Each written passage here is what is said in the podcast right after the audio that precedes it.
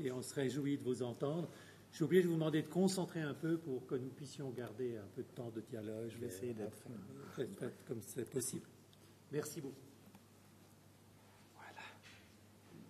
Ah, moi, j'en avais pas. Ouais, c'est juste le titre. voilà. Alors, bonjour. Donc, je vais parler dans la suite de Jacques Ivanov. Moi, je vais vous parler des populations qu'on appelle euh, minoritaires aujourd'hui dans un contexte étatique. Donc, ce sont des populations qui sont loin d'être isolées dans un environnement que d'habitude on considère comme, euh, comme homogène, la forêt, la mer, euh, et qui survivraient grâce à des connaissances ancestrales, traditionnelles, qu'on a longtemps considérées comme la réponse à, à la spécialisation en réponse à un commerce international. Donc, c'est c'est pas ça. Ces populations minoritaires développent des cultures, développent des stratégies avec un but identitaire qui est bien précis. Elles, euh, s'épanouissent dans des territoires qu'elles se sont appropriés par différents moyens. Donc, ce sont des moyens symboliques, rituels, techniques et euh, qu'il s'agisse des Moken, donc c'est le thème de, de, ce, de, cet exposé, le semi-nomade marin du sud de la Thaïlande, qu'il s'agisse des montagnards euh, du Vietnam, du Laos, du Cambodge. Ils se sont. C'est vrai. Je suis un peu enroué. Donc, ce sont des populations qui se sont, euh, qui se sont appropriées leur territoire en, en, leur attribuant des génies tutélaires, des règles d'exploitation. Euh, et qui, trouvent leur justification vraiment à l'interface entre la ritualité, la spiritualité, la technique. C'est un continuum euh, qui, qui, donne son homogénéité à la culture de ces populations. Donc, en fait, ce qu'on peut se poser comme question, c'est qu'est-ce qui régit la relation qu'a une population avec son territoire et son environnement? On ne va pas donner une réponse générale, mais ici, justement, on va parler des, Moken, des Moken et des Oraklavoy, donc ces trois groupes de nomades et semi-nomades marins euh, du sud de la Thaïlande. Donc, on, on part déjà d'un point de vue, c'est celui qui n'y a pas de déterminisme entre euh, une culture et un environnement. La culture ne se crée pas à cause de l'environnement, mais c'est plutôt l'environnement qui est exploité en fonction de la culture qui, qui, qui, qui résident. Ces, cultures sont le produit de migration, de segmentation, de guerre, de spécialisation, de refus d'intégration, comme, comme, on a vu avec euh, Jacques, et qui tout au long de l'histoire ont forgé les contours identitaires de ces groupes ethniques.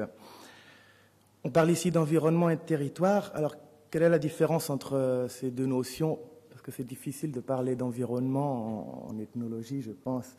Et euh, c'est peut-être euh, justement grâce à la spiritualité qui leur est attachée qu'on peut distinguer entre un environnement et un territoire. En tout cas, c'est, le sens que nous prenons ici. C'est, ce que je vais prendre. Euh, c'est, pas une définition, mais c'est le sens que je vais prendre ici. Donc, euh, là, parce que la, spiritualité, loin d'être simplement la, religion, la religion c'est une expression de cette euh, spiritualité, mais c'est vraiment un ensemble qui englobe tous les aspects techniques de l'exploitation, mais la mythologie, les liens de parenté, la relation avec les autres populations.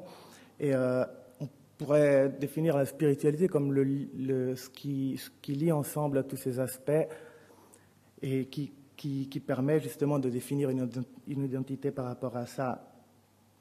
La spiritualité, c'est aussi le fruit des interrelations avec les autres populations. Et elle euh, permet, grâce à ça, l'identité de tout le temps se redéfinir à l'intérieur de ces interrelations. Ces interrelations, il faudrait les prendre, en tout cas je vais les prendre sur euh, trois niveaux. Le niveau vraiment local, donc euh, de l'ethnie elle-même, le niveau régional, qui est celui traditionnel des interrelations, et le niveau de la relation à l'État, qui est plus ou moins, dans le sens d'aujourd'hui, c'est une relation qui est assez, qui est assez nouvelle dans ce contexte, justement, alors qu'est-ce que c'est le territoire, qu'est-ce que c'est l'environnement? Le territoire des, des, nomades de la mer, par exemple, c'est l'ensemble des lieux géographiques, mais aussi justement spirituels, religieux, symboliques, sociaux, qui, qui permettent de, former un ensemble qui est, qui est, homogène, pas seulement pour eux, mais aussi pour les populations avec qui ils interagissent aussi autour d'eux.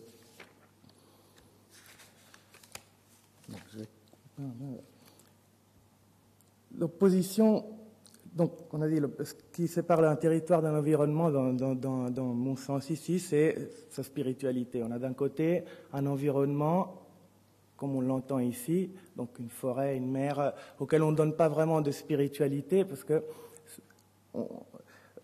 on, le conçoit pour ses aspects économiques, un, environnement exploité. ce n'est pas la façon dont, par exemple, les Mokren considèrent leur territoire. Et à ce moment-là, il y a une opposition entre euh, cette façon dont nous avons parlé hier de l'environnement et la façon dont le conçoivent les, les Mais là, c'est une question de territoire. Et euh, ce territoire n'est pas rationalisé pour les Mokren. Il n'est pas exploité pour une production maximale qui ne répond pas à des critères euh, sociaux, mais plutôt à des critères économiques. Mais cette opposition entre environnement et territoire, elle peut exister seulement dans un contexte où on rationalise l'environnement. Pour les Moken, il n'y a aucune opposition. Ce n'est pas, c'est pas, c'est pas un critère, comme on pourrait dire, indigène, c'est un critère qu'on donne ici.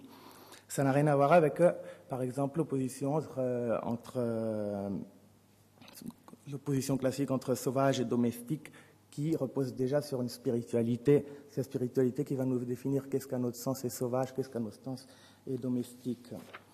Par exemple, la forêt et la mer. Si, on prend la conception d'un peuple risicole comme la majorité des, les majorités des peuples en Asie du Sud-Est, la forêt sera un lieu qui est considéré comme sauvage, mais sur des critères spirituels, c'est un lieu où résident des génies puissants, des, esprits puissants, c'est un lieu où il ne faut pas rentrer parce qu'il est dangereux, mais spirituellement dangereux. Et c'est la, spiritualité qui définit son caractère sauvage. Mais cette forêt ne sera pas sauvage au même titre pour les montagnards qui y résident, par exemple, qui ont donné des noms, qui ont donné des règles d'exploitation, et qui ont... Donc, euh, ces territoires considérés sauvages par, euh, euh, certaines populations et pas sauvages par, euh, les populations qui résident.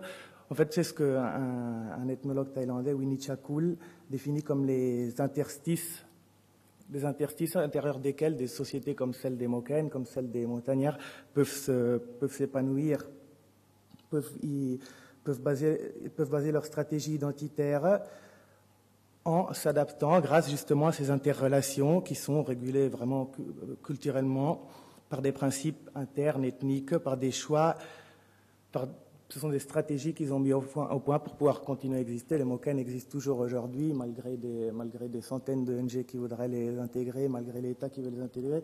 Les Moken sont là parce qu'ils ont fait des stratégies pour pouvoir euh, résister.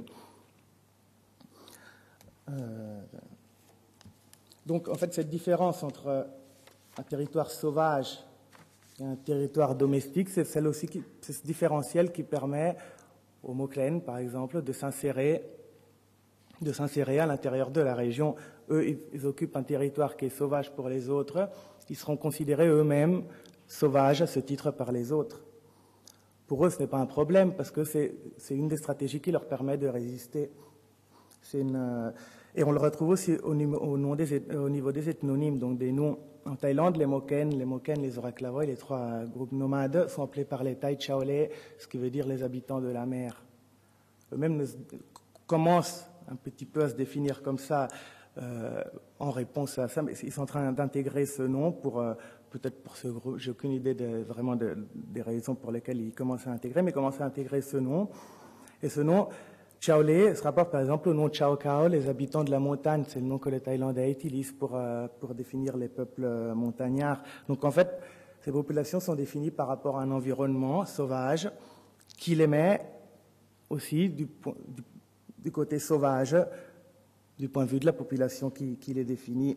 C'est des termes qui sont péjoratifs à la base, mais ce différentiel, encore une fois, c'est celui qui permet à ces populations de pouvoir résister, de s'épanouir là-dedans. Donc, euh, les, les les Moken sont, assimilés par l'État et un territoire sauvage. et tout à coup, dans un contexte euh, étatique caractérisé justement par un territoire euh, national, ça donne une légitimité à l'État d'intervenir dans ce territoire sauvage et donc auprès de ces populations qui sont considérées comme sauvages. C'est dans un contexte étatique, ces territoires qui sont d'abord délaissés pour, des, raisons spirituelles. Ces raisons spirituelles vont, vont, leur, vont leur, accorder un, un caractère plus ou moins vide, entre guillemets, ce qui donne une certaine légitimité à l'État d'intervenir. Mais cette légitimité, elle n'est pas si directe.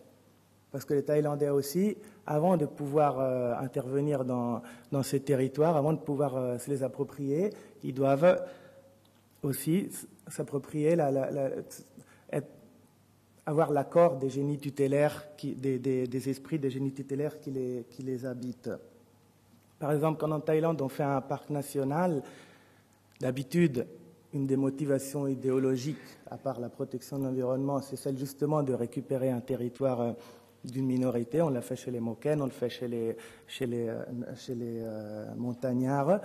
La première chose qu'on fait en créant un parc national, c'est de mettre l'effigie géante du roi, qui est une figure autant politique que religieuse, et qui finalement légitime cette appropriation du territoire par la, par la majorité thaïlandaise.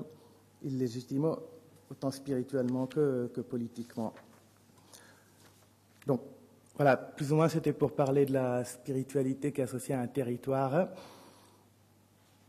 Maintenant, on va essayer de voir comment ça se passe chez les, chez les Parce qu'en effet, comme je vous disais, les Moklen sont toujours là. Comment peuvent-ils résister?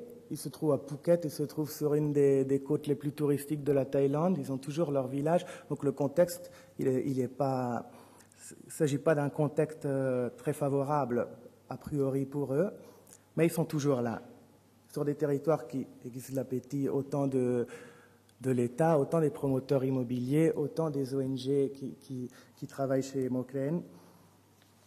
Quelles sont les stratégies qu'utilisent les Moklen pour s'approprier ces territoires et pour les conserver? Il s'agit d'abord, comme je vous l'ai dit avant, de territoires qui sont délaissés par les autres populations. Les Moklen ont pris la, se sont appropriés la mangrove, les anciennes friches industrielles, tous des territoires qu'ils ont pratiquement réanthropisés. Ils leur ont attribué des génies tutélaires, ils, les ont nommés, ils leur ont approprié, ils leur ont, ils y ont mis des histoires, des mythes, ils ont adapté leurs mythes à ces territoires. ils les ont, ils ont créé des réseaux informels euh, passant à l'intérieur de la mangrove par les chenaux, par les forêts. Pratiquement, ils ont, ils ont redonné vie à ces territoires. Ils leur ont, ils leur ont redonné vie, ils leur ont redonné une, identité euh, spirituelle différente de celle que leur donnait les Thaïs, mais qui est tout à fait acceptée régionalement par les Thaïs. Comment se considèrent par rapport à ça les Moklen sont naturellement des hommes de la mer, comme on les appelle les habitants de la mer. Eux aussi se, se caractérisent par rapport à la mer, mais les territoires qu'eux-mêmes ils distinguent sont plus compliqués que ça. Il n'y a pas que la mer. Il y a, une signification à l'intérieur de la mangrove. Il y a des régions, il y a des distinctions entre environnements cette fois-ci qui sont faits, qui ne sont pas faits par l'extérieur, par les gens qui justement les définissent uniquement par rapport à la mer. Donc euh, pour les tailles, ces classifications n'existent pas. Ce sont des classifications que les Moklen ont rajoutées à ces territoires. Il y a des coordonnées, des coordonnées spatiales. Les Moklen se définissent par rapport au, en haut, en bas, à l'intérieur, à l'extérieur. La mer, euh, la mer c'est l'extérieur. Le même mot utilisé pour dire mer, le même mot Tahao, c'est mer, c'est extérieur. Le même mot Potan, c'est forêt, c'est intérieur. Les Moken qui sont sur les îles définissent euh, les Moklen qui sont sur le continent comme des hommes d'en haut. Les Moklen qui sont sur le continent définissent les Moklen qui sont sur les îles comme des hommes des îles, parfois des hommes d'en bas. Donc c'est intérieur, c'est intérieur de ces coordonnées que les Moklen peuvent vraiment définir leur identité, définir la spiritualité qu'ils attachent à leur territoire. Et ces coordonnées ne sont pas forcément délimitées géographiquement, mais elles le sont conceptuellement. Le, et là, ce sont les surtout du point de vue géographique, ce sont surtout les territoires qui font pas le territoire euh, géographique, mais les territoires physiques qui font cette distinction. Là-dedans, il y a une certaine appréhension du territoire. Donc, de quelle façon on exploite ce territoire? Les, les comme les Moken, ont une forte idéologie de non-accumulation. Les Moken vont les chasser en mer et se refusent de pêcher. Certains vont dire, ouais, mais c'est de l'ignorance, il faut leur apprendre à faire des filets. Non, c'est pas ça. Ils voient des filets depuis toujours. C'est un choix qu'ils ont fait, un choix nomade. Ils expriment leur idéologie de non-accumulation et en plus leur permet de ne pas rentrer en concurrence avec les pêcheurs, eux, les pêcheurs thaïlandais, les pêcheurs birmans qui exploitent le même territoire. Il y a là des facteurs idéologiques, des facteurs euh, qui sont ancrés dans la littérature orale, dans, la mythologie, qui, tout en régissant l'exploitation du territoire, régissent aussi l'interrelation avec, euh, euh, les voisins. Et ce n'est pas la protection de l'environnement qui est, est le but de, ce choix pour la chasse. Naturellement, on prend un seul exemplaire plutôt que de prendre filet. C'est pas la protection de l'environnement, c'est pas ça qui est pertinent là-dedans. C'est un choix qui permet de réguler autant à l'intérieur de la société une question idéologique, à l'extérieur une, des interrelations avec les voisins qui se sont spécialisés différemment. Ces territoires, ces, territoires nomanes font aussi partie du domaine spirituel des populations voisines, parce qu'on parle là d'un peuple qui les, les qui sont considérés comme inférieurs par les voisins. Alors comment, comment marche la relation avec les voisins Donc, On a vu pour l'instant au niveau vraiment des, des Comment ça se passe au niveau de l'interrelation entre les Moken et les, les, les, Thaïs, les Sino-Thaïs, les musulmans qui, sont, euh, qui, qui, les entourent? Là aussi, ça se passe au niveau spirituel. C'est par des mécanismes syncrétiques qu'ils arrivent à, qui se légitiment leur territoire, pas seulement à leurs yeux, mais aussi aux yeux des Thaïs. Il y a une cérémonie, par exemple, je ne veux pas rentrer dans les détails de cette cérémonie, ce serait très compliqué, c'est la cérémonie du dixième mois lunaire, une cérémonie bouddhiste euh, qui, représente la fin du carême bouddhiste. C'est la fête des morts et des revenants pour les, pour les Thaïs. Là-dedans, les Moken, les Moklen, les Oraklavoy s'intègrent d'une façon bien, précise pendant un mois. Ils vont aller commander du riz dans tous les villages de la région. Ils vont aller, euh, ils vont mailler vraiment ce, territoire euh, partout où il y a des temples. Ils vont commander du riz, du riz qui leur est offert par les Thaïs. Ce riz va se retrouver comme offrande dans une, euh, dans une cérémonie qui est pour leurs ancêtres. Ça, c'est un fait dont les Thaïs sont tout à fait conscients. Et en leur donnant ça, ils transfèrent. C'est un cycle de dons et, contre-dons dans lequel rentrent les mérites bouddhistes. Donc, en donnant ça, l'État gagne des mérites aussi, euh, des mérites bouddhistes. En même temps, la, relation entre les Moken et les, et est scellée. Elle est, rappelée chaque année. Et c'est aussi une, relation plus ou moins hiérarchique, parce que c'est aussi là-dedans dans des rapports de force qui sont voulus et qui sont, qui sont, euh, qui sont déterminés culturellement, que peut se jouer cette interrelation réussie.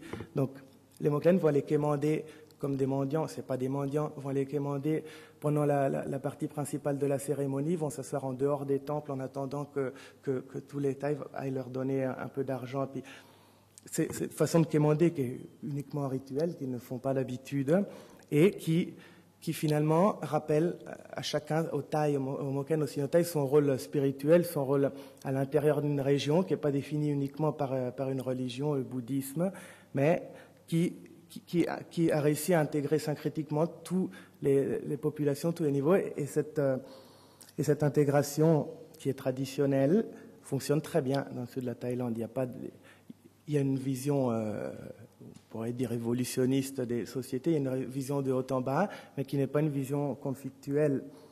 Il n'y a pas que des exemples qui sont probablement une cérémonie qui existe depuis longtemps, mais ces exemples existent aussi en Birmanie. Actuellement, il y a une dizaine d'années, c'était à thèse de mon collègue Maxime Boutry, il y a une dizaine d'années, on commençait à s'installer des pêcheurs birmans dans l'archipel Mergui, qui était jusqu'à ce moment-là occupé surtout par les Moken. Comment s'est passée la rencontre entre les, les, Moken et les pêcheurs birmans? Les pêcheurs birmans ont, ont reconnu euh, cette, suprématie sur ce territoire que voyait la mer euh, par les Moken. Ils ont mis en jeu ensemble des, stratégies pour, euh, pour, avoir des interrelations, en recréant le système, par exemple, du toqué, donc du, patron client qui achète à bas prix les, les, produits des Moken qui les endettent, mais c'est un endettement qui est, structurel, dont les Moken veulent aussi parce qu'il leur permet d'avoir une, complète indépendance par rapport à, l'économie. C'est un intermédiaire, c'est un, un, patron, c'est un client, c'est quelqu'un qui est fidèle aux Moken et auquel les Moken sont fidèles. Les Birmans ont pris ce rôle il y a eu des intermariages qui, se sont faits tout de suite. et maintenant, dans les maisons birmanes, ce qu'on voit à côté de l'hôtel bouddhiste, on voit un hôtel Moken, là, dans les familles qui ont été. Euh, et, et euh, ces interrelations qui sont en train de se créer maintenant, c'est toute une nouvelle dynamique identitaire qui est en train de se créer dans l'archipel. Et c'est vraiment une dynamique identitaire dans le sens que les Birmans sont en train de, de créer une identité, de se créer une identité à l'intérieur. Et cette identité peut être créée seulement par les interrelations. On ne se la crée pas tout seul. Donc, ça, c'est ce qui se passe en Birmanie. En, Thaïlande, c'est pas du tout la même chose. Les Moken, sur l'île de Kosurin, ont vu tout à coup, il y a 25 ans arriver, les autorités du parc national qui leur ont dit on va protéger l'environnement, on va faire un parc national ici, vous n'avez plus le droit de couper les arbres, vous n'avez plus le droit de faire des bateaux, vous n'avez plus le droit de pêcher. La seule chose que les Moken demandaient à ce moment-là, c'est aux autorités du parc national de prendre euh, le rôle de toqué, donc de ses patrons clients, parce que comme ça, ils auraient tout à fait accepté le. Mais les autorités du parc national sont, sont arrivées d'en haut, ils ont il n'y avait aucun intérêt à devenir les toqués des Moken à ce moment-là, il n'y avait aucun intérêt. Donc ils ont dit non, non, mais ils ne savaient pas quoi faire. Alors les enfermer, les expulser, les exposer pour les touristes, au contraire les cacher. Et en fait, c'est un problème qui dure depuis 25 ans, mais les Moken sont restés là, ils ont, ils ont résisté, ils sont restés là. Et après 25 ans, pendant la saison des pluies, maintenant, ils ont de nouveau le droit de, pêcher, ils ont de nouveau le droit de... c'est toléré qu'ils fassent des bateaux. Et ça, pour montrer la résilience de, de, leur système d'exploitation, c'est que c'est pas en, arrivant justement, la relation entre cet État qui veut, qui veut imposer ses règles et Moken, elle est tellement différente de la réalité que ça ne peut pas marcher, ça crée d'autres dynamiques de réponse. Les Moken répondent, il y a une segmentation qui, est en train de se passer entre les Moken de Thaïlande et de Birmanie, mais c'est une réponse culturelle. C'est une réponse culturelle, les, les, euh, les populations répondent culturellement. Le point de vue de la gestion de l'environnement, justement, pour ce que je connais de l'Asie du Sud-Est, les parcs nationaux, les aires, euh, les aires protégées contiennent toujours un, facteur idéologique qui n'est pas celui de l'environnement, parce que l'environnement est géré, même si ce n'est pas l'intention première, est géré par les populations qui, qui, euh, qui, résident, mais aussi par les interrelations qu'elles ont mis avec les autres populations. En cassant ces systèmes d'interrelation en, enlevant la spiritualité qui est justement accordée par les uns et les autres territoires, c'est là, où les problèmes peuvent commencer à arriver. C'est pas en une gestion rationnelle qu'on peut gérer la, par exemple. C'est pas en disant il faut intégrer ces populations pour qu'elles s'adaptent au monde réel, pour pas qu'elles disparaissent. C'est pas vrai. C'est ce que Jacques a montré avant. C'est ce que on peut montrer avec les Moken. Cette relation au territoire, elle est, elle est euh, gérée par une culture qui est forte, qui est adaptable, qui évolue tout au cours du temps.